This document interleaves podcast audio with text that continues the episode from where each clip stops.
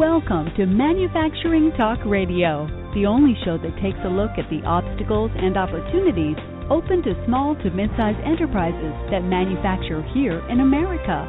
Brought to you by All Metals and Forge Group, with your hosts Tim Grady and Lou Wise. Welcome, everyone, to Manufacturing Talk Radio. We're certainly excited to be here on the air with you again, talking to the manufacturing industry and anyone else who's listening across the planet on subjects that are very much of interest to the manufacturing industry. Today, we're going to be talking about commercial drones, also known as drones, uninhabited or unmanned aerial vehicles, UAVs, lots of names for them, all for the same devices. And we've got two guests on to talk about that. And before we go to our guests and talk about commercial use of drones, particularly in manufacturing, I want to talk to my co-host, Lou, and see what happened last week on a postscript and what the news is going on. Lou, how are you today? Wow, that's quite a long introduction. Thank you. I did that one breath. Everything, all in one breath. That we're getting better. Year and a half of this, and we've gotten very good at it. Yeah, everything is terrific. Came back from vacation, a little sunburned, well-rested, and looking at retirement as a closer reality than not. Only kidding, of course.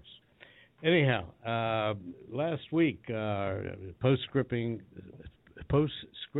our two shows that we had last week. We did have one on social media, which I'll talk about in a moment, and the second one was a breaking news story regarding the Ex-Im Bank and the fact that they were losing their reauthorization or their charter to operate, which they still don't have, and if I'm not mistaken, today is the day they lose their chartership. So it is.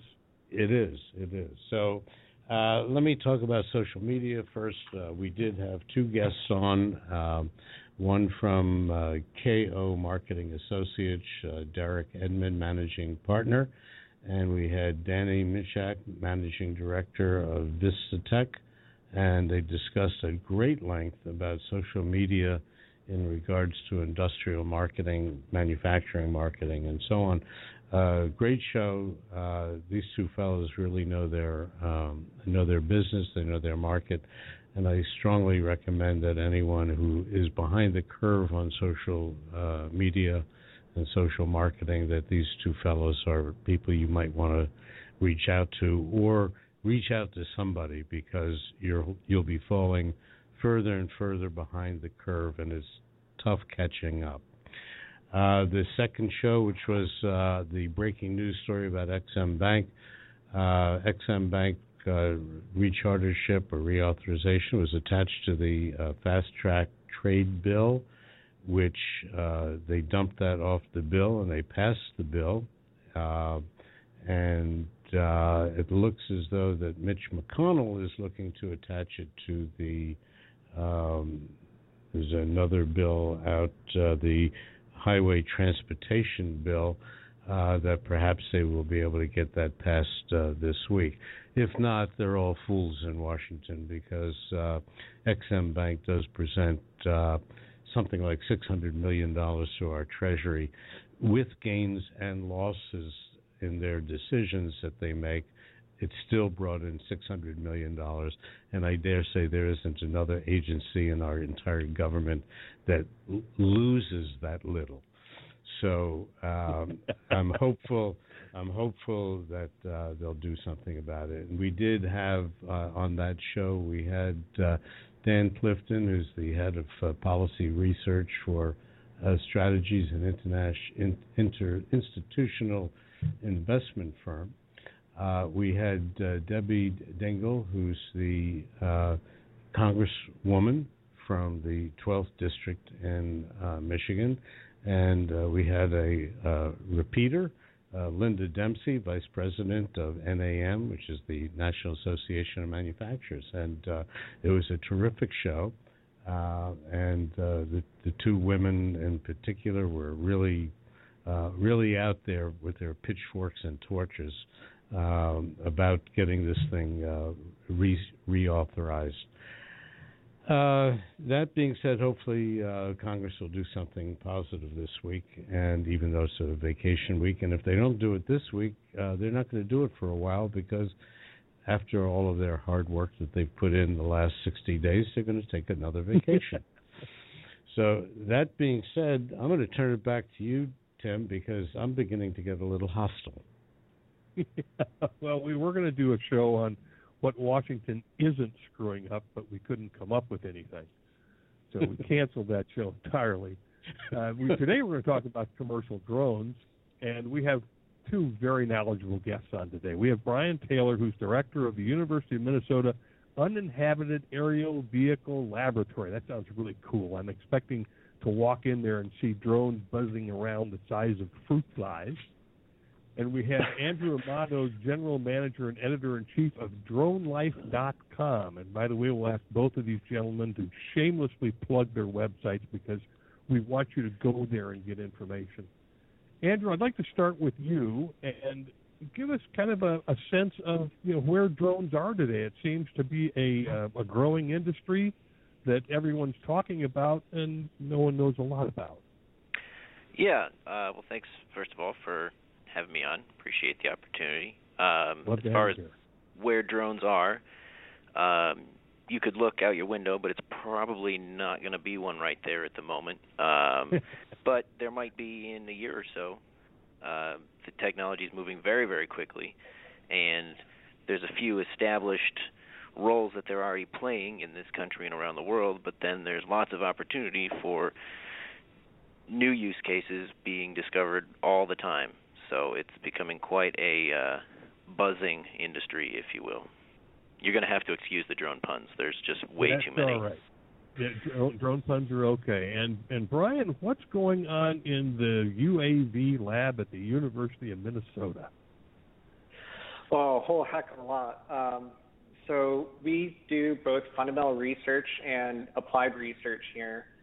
On the fundamental side, we're using UAVs or drones to try and make both drones and manned aircraft, so the passenger airliners that everybody flies on, we're trying to make those safer and more fuel efficient. And we are using the UAV as a way of taking all this great theory within the university and applying it in a real-world environment. And then on the applied side, we're mostly looking at precision agriculture right now. But as Andrew mentioned, there's so many different opportunities for drones to be used in business. And so I could see us rapidly expanding some of our applied research towards looking at pipelines or surveying electrical transmission lines, things of that nature. Those are some fascinating uses. How are they using them in agriculture? I've heard about this, and I'm a student from the University of Wisconsin School of Agriculture, so I understand how an Aggie might think about this. How are they going to use drones for agriculture? Well, right now, drones are used quite a bit in agriculture. There was an ag show not too long ago where you had several drone manufacturers showing off their products and showing how they can fly over fields. And currently, these drones are taking nice pictures of the farmer's fields. Unfortunately, you're just not getting too much useful data from it. So that's where our research really plays a role. And so we have a two-year grant from the state of Minnesota, and we're looking at using drones to what we are calling close the loop around agriculture, and specifically around soybean aphids. And so soybean aphids are these really tiny bugs, and they get on the soybean plants and hurt the yields. And so the idea is if you could have a drone overflying these fields very often with specialized equipment that can map exactly where the soybeans are and in what population, then you can work with economists to figure out when the optimal time to spray those aphids is, and minimize the amount of pesticide that's used, which helps the environment, but also improves yields for the farmer and lowers costs for the farmer. So it's kind of a win-win-win type situation. Yeah, it's a really neat use. I'm kind of excited to see how they continue to use them in agriculture. Andrew, you know, the big issue out there is the privacy issue. Everybody's worried about looking out their bathroom window in their Sunday best and seeing a drone staring back at them. What's the reality? The reality is that drone probably isn't looking at you. That's just the general thought people have is they are much more important than they actually are to the person flying the drone.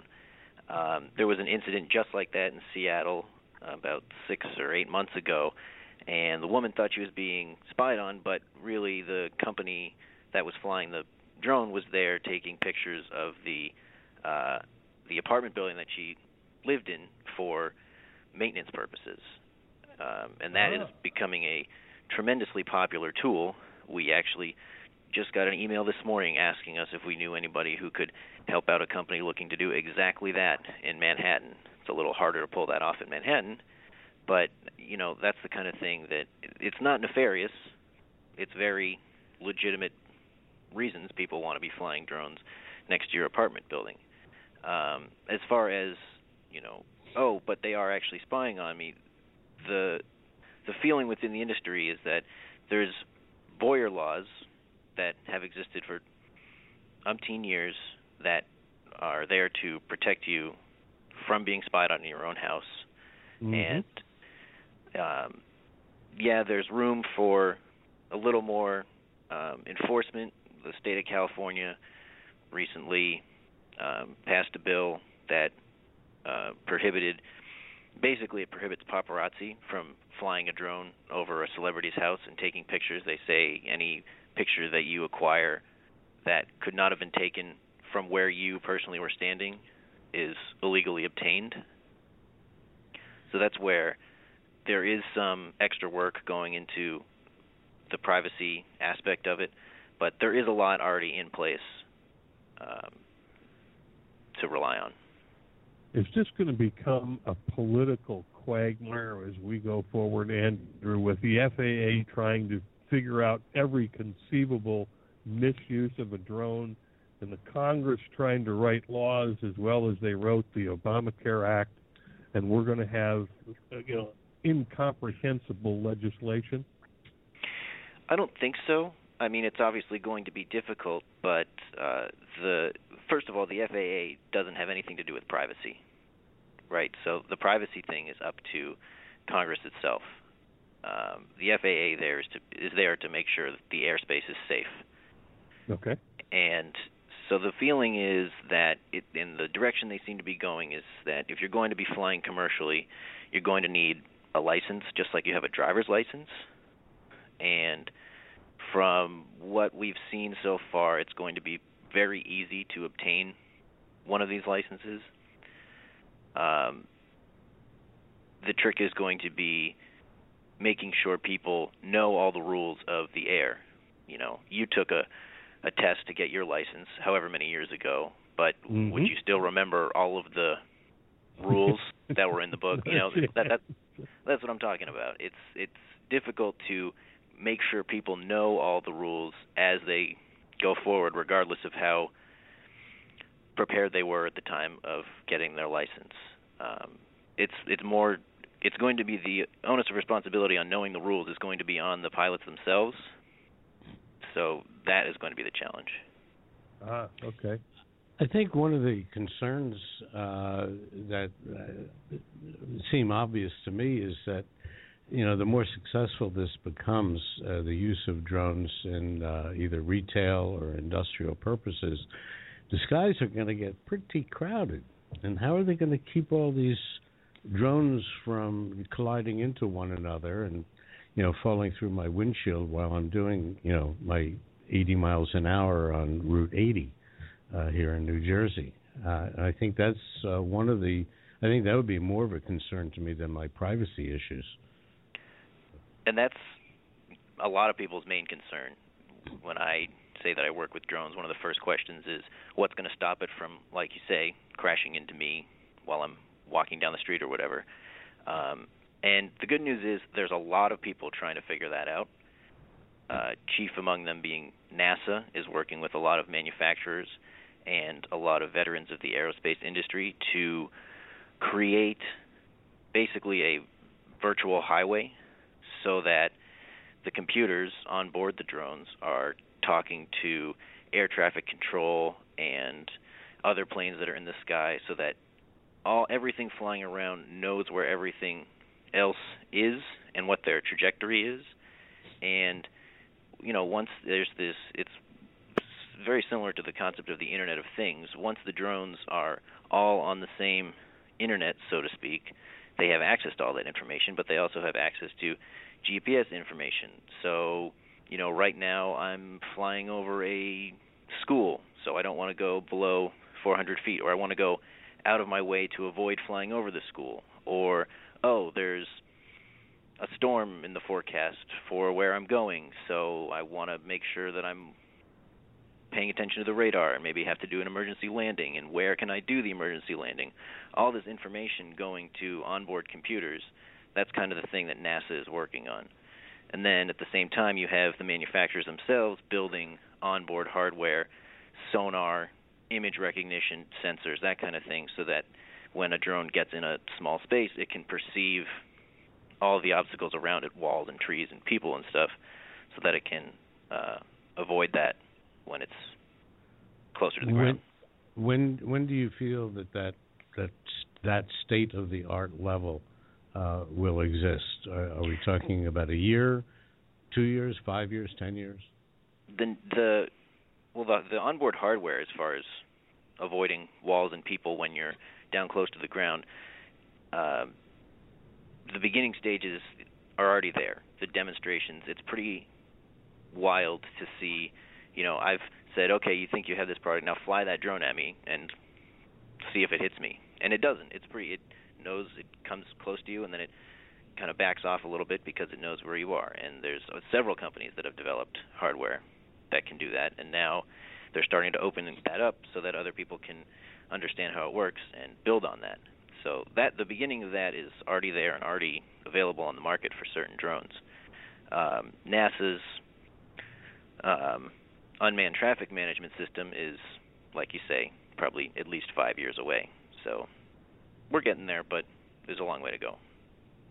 Well, it's interesting because we did a show, maybe a year back on some open sourcing where you really look beyond your own industry for answers, and there was a particular flow control issue that one of the manufacturers looking at, and they found the solution in the pipes between milk tanks on a dairy farm for a particular sensor that sensed a particular flow rate. So it's interesting how they come to some of these conclusions. Brian, I want to go to you, and without giving away any of the secret sauce you're working on at the University of Minnesota, one area that's of interest when you talk about these drones buzzing around the sky is I know my son has one, and at about 10 minutes it goes, and then it comes out of the sky. What kind of work are you doing, if any, on length or duration of flight? I'm sorry, I didn't catch the last part of that. On length or duration of flight, you know, how do we keep these things powered long enough to actually pick up a package or do its thing in longer than 10 minutes? Oh, sure. I think it just depends on what sort of drone you're using. So we use mostly fixed wing, and with the fixed wing drones, you're looking at close to half an hour with an electrically powered vehicle, and if we were using gas powered, that could easily be an hour to 2 hours. So it's more of a limitation with the hexacopters than it is with the UAV helicopters or UAV fixed wing vehicles. It's interesting because I hadn't separated them in my head that there are actually different types of vehicles out there. Brian, what are those vehicles? I mean, you just mentioned the fixed wing and the quadcopter. Are there others? Everything that you can imagine is being made unmanned. So you have ground vehicles. Just recently there was this DARPA challenge where they had a bunch of teams come out with ground vehicles, seeing how well they could operate, walking around and try and open doors and do these sort of things that we take for granted. And then there's also unmanned underwater vehicles. And of course, these UAVs that we're talking about today, the three main categories I would describe as fixed wing. So these look just like any normal airplane. And then you have the hexacopters, and that's what people typically associate with being a drone. And so that's the somewhat smaller vehicle with a bunch of different spinning rotors. And then you have helicopters or single rotor, where that's one main rotor blade. That's used less often, but notably in agriculture, the main drone that's used is this Yamaha, and that's been used for a long time in Japan, and it's just starting to be able to be used here commercially, and that's a single rotor UAV. Oh wow, those are interesting different types of vehicles. Going back to you, Andrew, on a couple of things, and then I want to go to Brian as well. Innovation really is the key to this industry, and it's happening very, very quickly. Andrew, what do you see in terms of innovation from academia to industry? Well, I think actually the agriculture seems to be the big one. So it's, we've kind of already talked about it, but a lot of the kind of obvious use cases for UAVs right now are in agriculture. So a lot of universities, specifically agriculture departments, are the ones that are starting to get their hands on this and use it and adapt it in a way that can benefit their students right away. And Brian, besides agriculture, are you researching any other commercial, industrial uses of drones? Sure, and I'll actually bring it back to our discussion on reliability that we were just having. One of the big reasons that you don't have commercial airlines falling out of the sky is because they're designed and certified to such a high level of reliability. The FAA requires that we design these commercial aircraft to have so the likelihood of a fault in any given flight hour has to be less than 10⁻⁹, which is very, very small. Now, that doesn't make sense for UAVs just because we can't manufacture UAV that way. These commercial airlines are achieving this level of safety by having three of everything. So they have three flight computers, three actuators on every control surface, so there's a huge amount of redundancy, and you can think that you just couldn't fit that level of redundancy on a UAV, and even if you could, that would drive the price up so high that nobody could afford it. And so a large area of research that we're doing is trying to figure out whether you can use some software algorithms instead of hardware redundancy. So can you use software to automatically detect that a part of the UAV is no longer working correctly and reconfigure it in real time to keep it flying, so it's reconfiguring around the parts that aren't working. And that's an active area of research that we're doing. In fact, not too long ago, we were doing some flight tests where we had a fixed-wing UAV, so it has a lot of control surfaces, and we simulated as if all those control surfaces except for one was broken. And we were able detect that in real time and reconfigure the aircraft in real time to keep flying off just that one control surface. Now, it wasn't flying well at all, but it was flying well enough that it could miss your car and miss your house and put the aircraft down in a safe, unpopulated area. Interesting. I was just reading an article, and it may have been at DroneLife.com, Andrew, I don't remember, about a UAV being used for maintenance on a bridge. And if you think about that, if you think about bridges in New York, for example, getting someone underneath the infrastructure of a bridge to look under there is a pretty precarious task for the person doing that climbing under the bridge. But the UAV seems likely that it could perform that task very, very easily. Maintenance may be a huge area for drones. Would you agree, Andrew? Yeah, definitely. Like you say, that's not the safest job in the world, and if you can automate it and not put someone in danger, that's ideal, right? The other one is, like I mentioned before, is building inspections. Just recently, here in Boston, we talked to a company that used drones. They were inspecting the outside of academic buildings for cracks and just kind of routine maintenance that they said they would hire, you know, people to rappel off the side of the building and go down floor by floor and window by window, and they have to, you know, mark everybody off and mark the sidewalk off in the bottom and close it all off and have people on the bottom spotting, and it was a multiple day project, and they used a drone and they did the whole thing in about a day with half as many people. So you have less people in a dangerous position, you're saving money, you're saving time. It's definitely hugely advantageous. Andrew, do you have a projection for growth in this industry? I mean, it sounds to me absolutely explosive as you think of all the uses of, you know, just quadcopters alone. Yeah, and there's lots of projections. There's no concrete numbers yet. It's difficult because a lot of the manufacturers, both of hardware and software, kind of keep those numbers close to the vest. Most of the professional projections are that we're adding hundreds of thousands of jobs and billions of dollars in the next 10 years.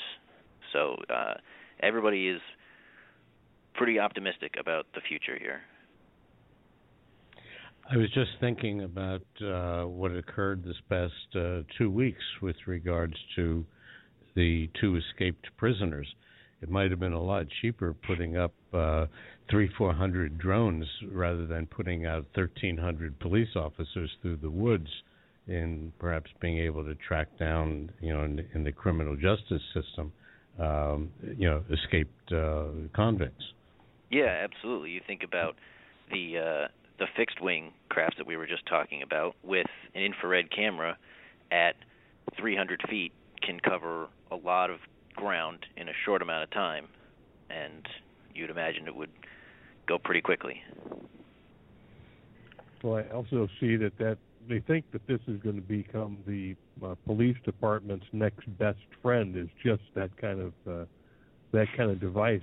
And then I have to think, gosh, then there's going to be the private sector wanting to use the drone to police the police, like they now have cameras on their uniform to see what's going on.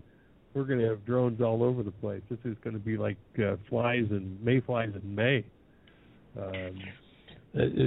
Speaking about that, what is the smallest drone that's now being used for some commercial application, and what is it being used for?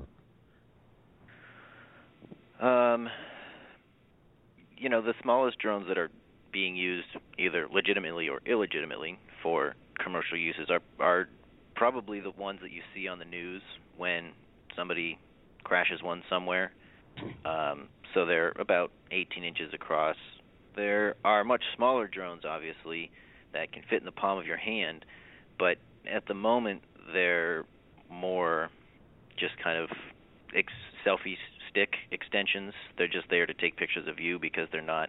The resolution isn't great. The flight time isn't great. It's not super useful data that's being acquired. What is being worked on by several companies is the idea of using, again, small drones that can fit in the palm of your hand, but in swarms. So instead of using one drone to create a 3D model of a building or a bridge, you use a whole swarm of 20 or 25 that gets 20 or 25 different shots of the same subject and can quickly throw together a 3D model. But that's still several years out because it's not perfected technology yet. And as you mentioned before, one of the big obstacles is battery life, and it's difficult to fit a long-lasting battery on a machine that fits in the palm of your hand. That's running four motors as fast as a drone does. Well, aside from Amazon and UPS and all the obvious companies that are looking to use this for their own commercial applications, Who else do we know out there that are either has plans or will be using them shortly for either delivery purposes or even real estate, where they can take pictures of homes and show people pictures of homes before they even take them out to see the homes? So are there any names out there that we, all our listeners, will recognize to see that where this is going? You're talking about, like, brands? That's probably right, yes. Yeah. So the obvious one is just, and it's not really delivery, it's more photography, like you were saying, but at the U.S. Open, and NBC has actually been pretty on top of it as far as using drones for their broadcasts. The last Olympics, they were using drones. They're using drones in these big outdoor sporting venues. So next time you're watching it and you see these aerial shots or these shots that may look a little different, you say, oh, that makes sense that they used a drone for that shot. Even commercials now. I forget what I was watching just last night, but it was, I believe it was a car commercial or something, and you look at it and you say, well, that's pretty close to the ground, looking straight down, going pretty fast. That has to be a drone shot because it's you couldn't get a helicopter that low, and you couldn't get a stationary camera to cover that much ground that quickly. So everywhere. They're popping up everywhere.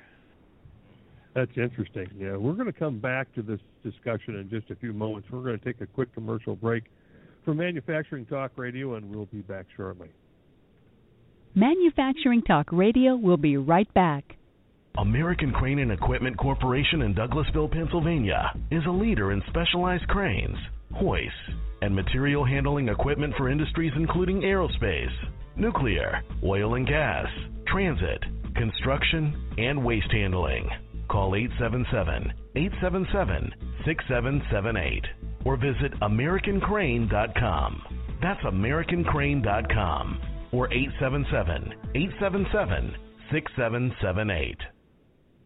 All Metals and Forge Group is an ISO 9001 AS and EN 9100 manufacturer of open die forgings and seamless rolled rings in alloy, carbon, stainless and tool steels, aluminum, copper, titanium, and nickel alloys.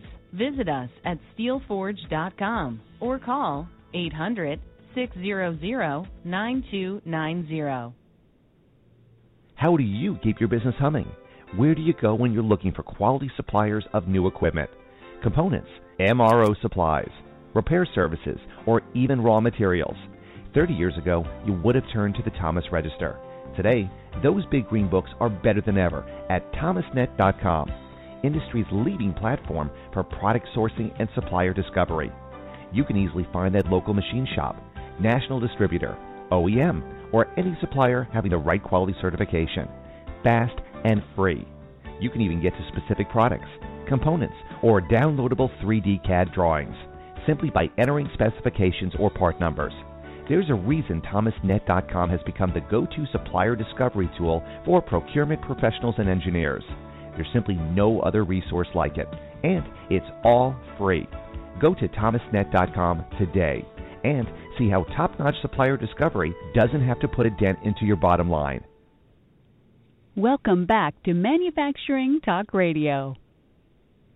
Welcome back, everyone, to Manufacturing Talk Radio. We're talking about the use of commercial drones or drones in commercial applications. And we're speaking with Andrew Amato, who's general manager and editor-in-chief of DroneLife.com, and Brian Taylor, who's the director of the University of Minnesota Uninhabited Aerial Vehicle Laboratory. And, Brian, I want to go to you for just a moment. You know, I recall watching the movie Get Smart, and the two lab rats had created a drone the size of a horsefly. And we all looked at that and laughed and thought that was cool. And somebody from the Defense Advanced Research Projects Agency either stood up and took a note or stood up and said, oh, they stole our idea, great. What other kind of way out thinking is there at the University of Minnesota? Because students can be incredibly creative for UAVs. Sure. We have a couple of programs that I guess you could consider way out there. One is considering what would happen if GPS went away. So manned aircraft have a lot of different ways of figuring out where they're located, both via instruments, but also the pilot can look out the window. Drones don't really have that, and so GPS is a critical instrument on drones right now, and one of the areas that we looked at in the past was using cell phone signals to figure out where you're located. That worked pretty well, but the really far out bit that we're looking at now is what we call signals of opportunity. So that's anything out there that creates some kind of radio frequency signal that you can use, including lightning. And so lightning, believe it or not, creates some radio frequency waves that travel huge distances. And so we're looking at whether you could have UAVs measuring these radio waves off lightning bolts and figuring out where they're located. Any talk, Brian, about a drone having, for instance, multiple cameras, like a spider has multiple eyes, and somebody wearing, I can see someone wearing a 3D imaging set of goggles, and they're the pilot, and they're sitting in St. Paul, Minnesota, and they're flying drones around the country, and they just, if you will, look out the window to see where they are. Any discussion of that? We are using cameras some for navigation, but it's mostly all on board as far as either trying to find landmarks on the ground to figure out where you're located, or looking at the movement of the ground below the camera, and you can, at pixel level, figure out what direction and how fast you're moving and use that to figure out where you're located. I would say on the business side and the more serious drone use side, using these goggles and video cameras is less desirable, because it would mean having somebody sit there. I think the pinnacle of promise for these drones is the ability for business to launch them and kind of forget about them and just rely on the data coming back. And so to get to that point, you really need to take the human out of the loop. Interesting. Andrew, how about use in manufacturing? You know, I envision some of these factories, which are, 180,000 square feet, and somebody down on the fourth assembly line has got a problem in keeping things moving because they don't have a left-handed wing nut, and it's going to take them 15 minutes to go walk to find it, to bring it back, to screw it back on. Is there any talk about use of these inside buildings to perform certain tasks? Yeah, absolutely. Let me first say that I totally agree with what Brian just said about how drones, the whole point is the autonomy and taking the human out of the equation. But I think you're right in that, you think about, you put a RFID scanner on a drone, and that's your warehouse management. You're done. It just flies around, it scans barcodes, and inventory can be taken in no time. In the same way, another quick little mechanism, I need my left-handed wing nut. You ask the drone to fly it to you, like go and find it and let me know where it is, or go and ideally grab it and bring it to me. And the drone can fly into this giant warehouse, find the part, and bring it out in a matter of minutes, because it has some computer telling it locationally where it should be, and then it has onboard capabilities that it can scan the barcode and know exactly, yep, here it is. The question that's going to pop into people's minds, and we're going to do a show on robotics, and here's one on drones, where we're talking about the pinnacle of performance being the elimination of the human factor in this. And then you have to ask yourself, okay, what happened to my job? And does the job simply mutate into a software programmer role rather than putting the screw on the nut? I'll throw that out to Andrew, and then I want to go to Brian on that. Sure. Yeah, I think that's, as advanced as these machines are, they are going to need upkeep, quite a bit of it, especially early on. So I think, the maintenance and the coding is going to create a lot of opportunity. And Brian, you know, we have talked on many shows about the millennial generation, those folks 18 to 30 who are now building in the population and are going to replace a lot of us gray hairs in the manufacturing industry. And these are the folks who are thinking about, you know, what's my next job going to be? So at the University of Minnesota, working through the UAV laboratory, are they now beginning to feedback to you what they think their next role is going to be, or their first role in corporate America in the UAV world? Yeah, I mean, we certainly get a lot of feedback from students that have gone out on internships, but I would say even more so, I get a lot of phone calls from startup companies and even established companies looking for people. It's such a fast-paced world right now that they're having a hard time finding people with the right skill set to work on UAVs and to work on them in a way that they can very quickly take an idea and prototype it and implement it in a drone. And so we're having a hard time finding enough students, finding enough people that are qualified to send to these companies. It sounds like a pretty cool area to work in. I certainly think that a lot of millennials would be attracted to it, because what we've run across is that a lot of parents think of manufacturing as dark, dirty, and dangerous, and that was 50 years ago. It's no longer the case. Now it's an iPad, and you're doing all kinds of neat technology stuff in a manufacturing environment. So it's going to be fascinating, and we also see that there's going to be a huge shortage of people as well. Lou, what are you saying?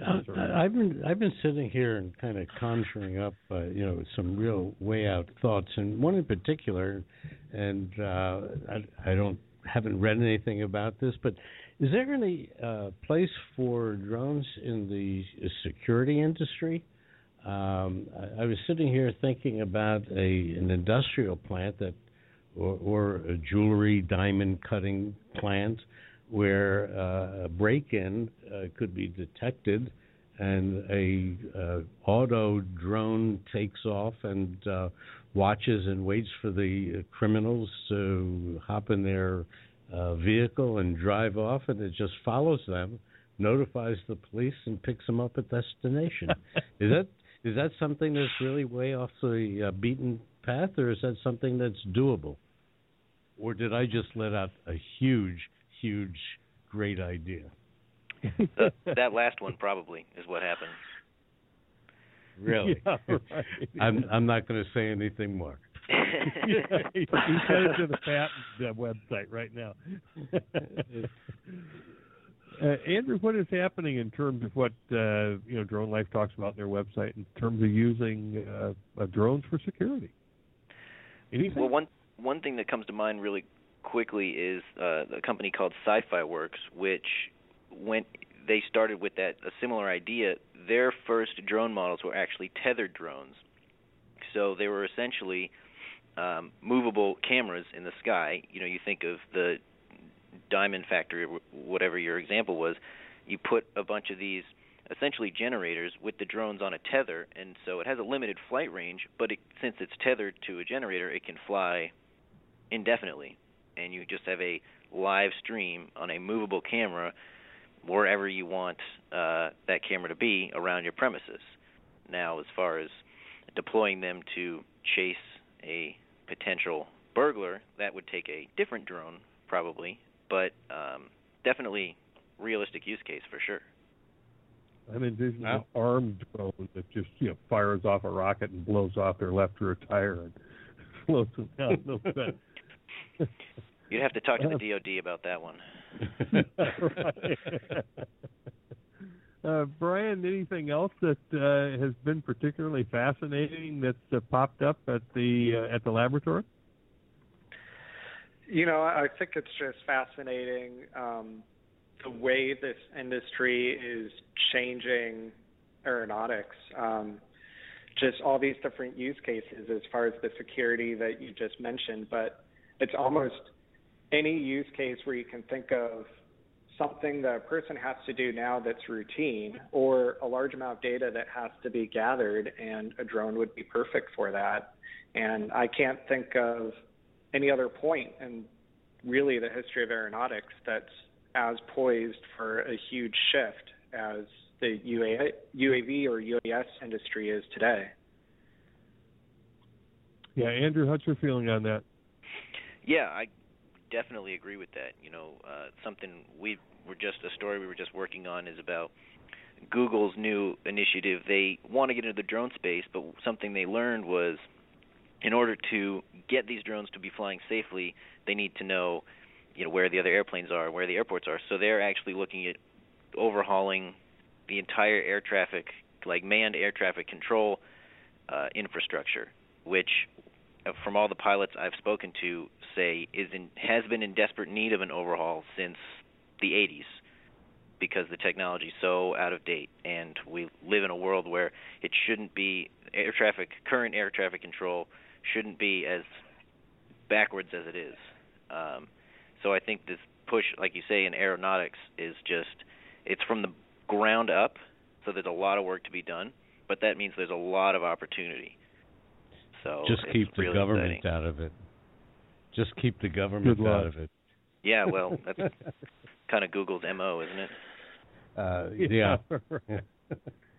I also see that there are a number of stories cropping up in the press where individuals who might not like a drone flying in what they think is their airspace use it for target practice, a little skeet shooting with their shotgun to take it out of the sky. Is that becoming more prevalent? I wouldn't say it's becoming more prevalent. It's definitely happened before, and it hasn't ended well for the shooter in any case. Because what's happened to the shooter? That's a good point.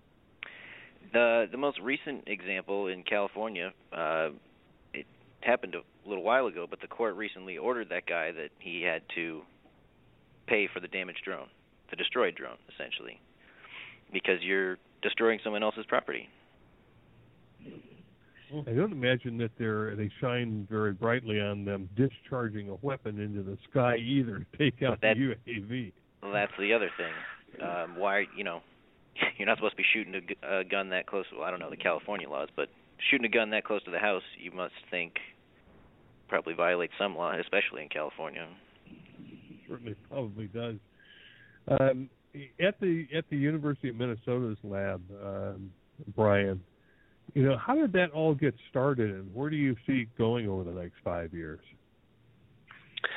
So it got started back in 2006 with the previous director who had some pretty close ties to NASA Langley. And NASA Langley built a UAV to do low-cost research and high-risk research. So they could do this research, put the drone in situations where you really wouldn't want to put a pilot into. And they gave that aircraft to us, and we started building up the lab from there. Recently, we've grown it with more and more grants. And moving forward, I see us moving more and more into the applied UAV or applied drone industry and doing some research in those areas. One of the more recent things that's interesting is the upcoming notice of proposed rulemaking from the FAA as far as how do you fly these legally for the commercial industry. And then there's also some regulations around the software and communications infrastructure that's going to be coming out. And so applying more towards that, doing research that we can then spin off or open source release to industry seems to be the direction that we're headed. Andrew, all these are very cool, but they all rely on something in the form of a camera. Where's camera technology for drones right now? You can equip pretty much any camera to any drone. You just need a big enough drone with enough lift. You know, it's even the latest DJI Phantoms, the custom camera there is in 4K, which is absurdly high resolution.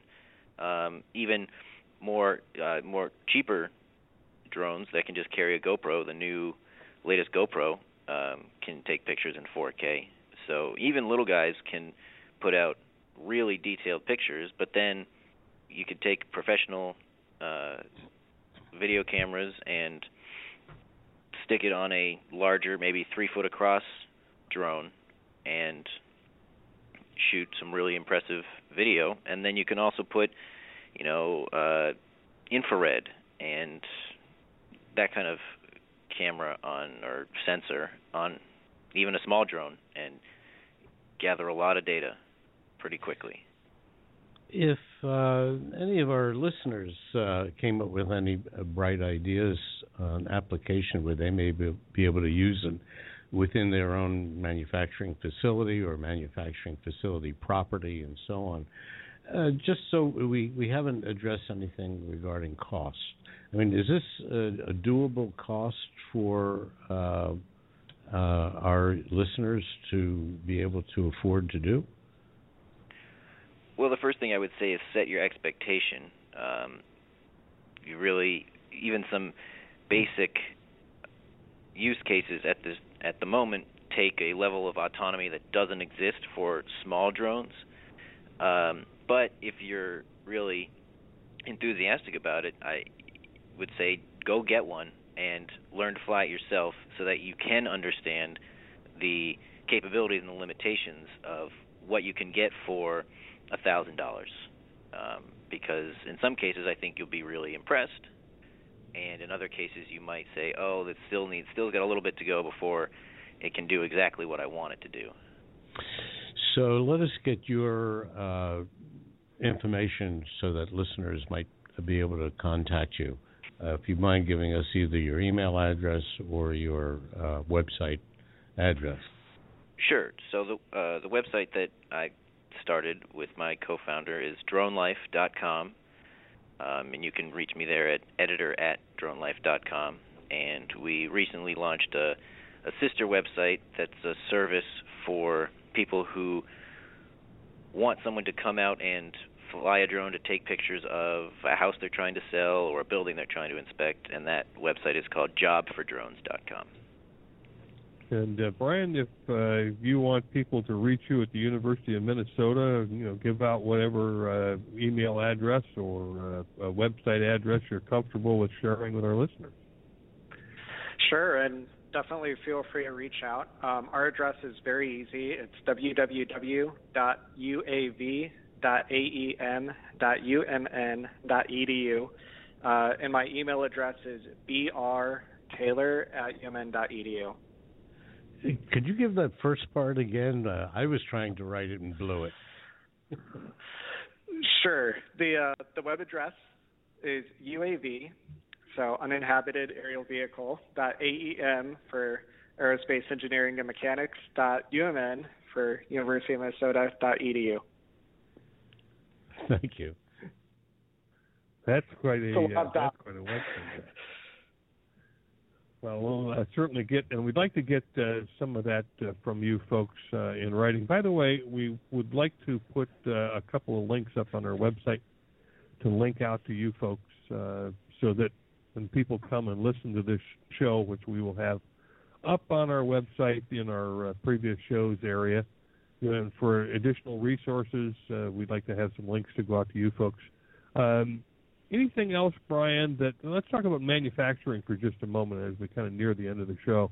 Do you have any problem hearing from manufacturers looking to the University of Minnesota, whether they're from Minnesota or some other state, about UAV solutions or ideas they have that they would like to discuss with you? No problem at all.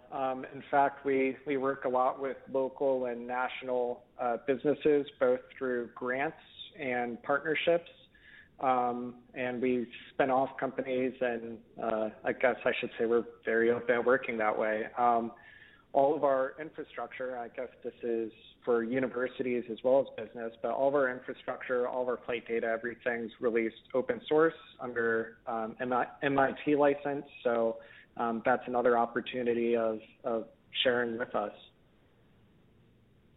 Well, that's interesting, because one of the questions I think I asked Andrew and didn't get back to you on, Brian, was how do you see academia transferring knowledge to industry for UAVs?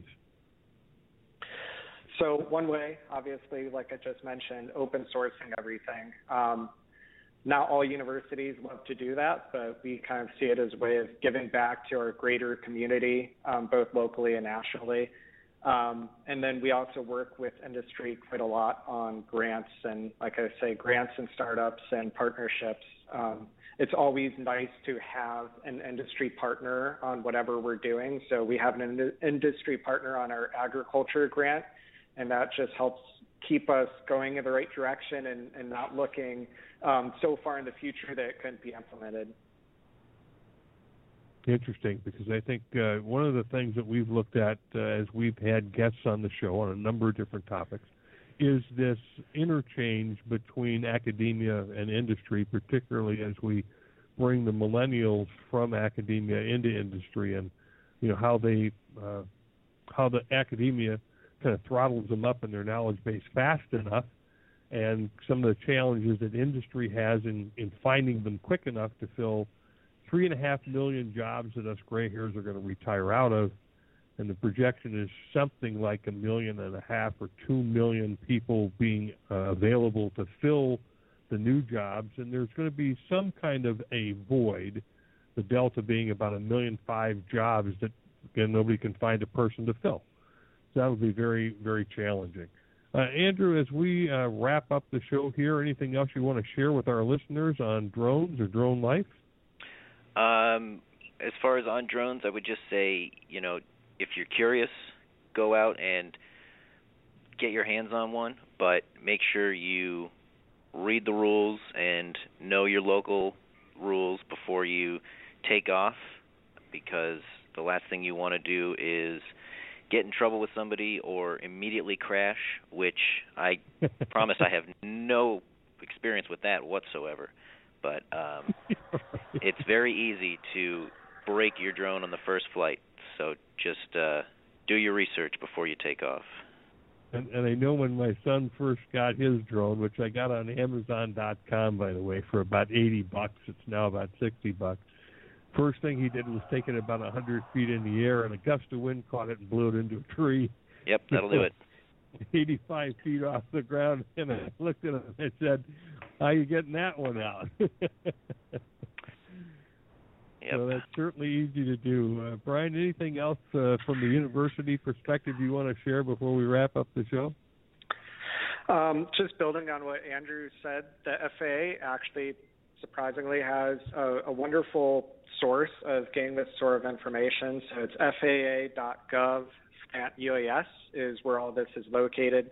I heard from them just last week that they have a beta app for your phone now, where if you download it from their website, you can boot up this app and it'll tell you if you're safe to fly where you're currently located. Once it's at the beta stage, it'll be available in the app stores. So that's a good way of staying out of trouble. Very cool. Lou? Great stuff, great show, and I'm going to have to talk to my security guy about my idea and see if there's any commercial value to this. We only have about a minute or so left. I just want to remind everybody who have not listened to the show in its entirety that this was a great show, interesting, high-techy stuff, and the show will be available to be heard right after the show, and that's all part of our new technology that we can do that.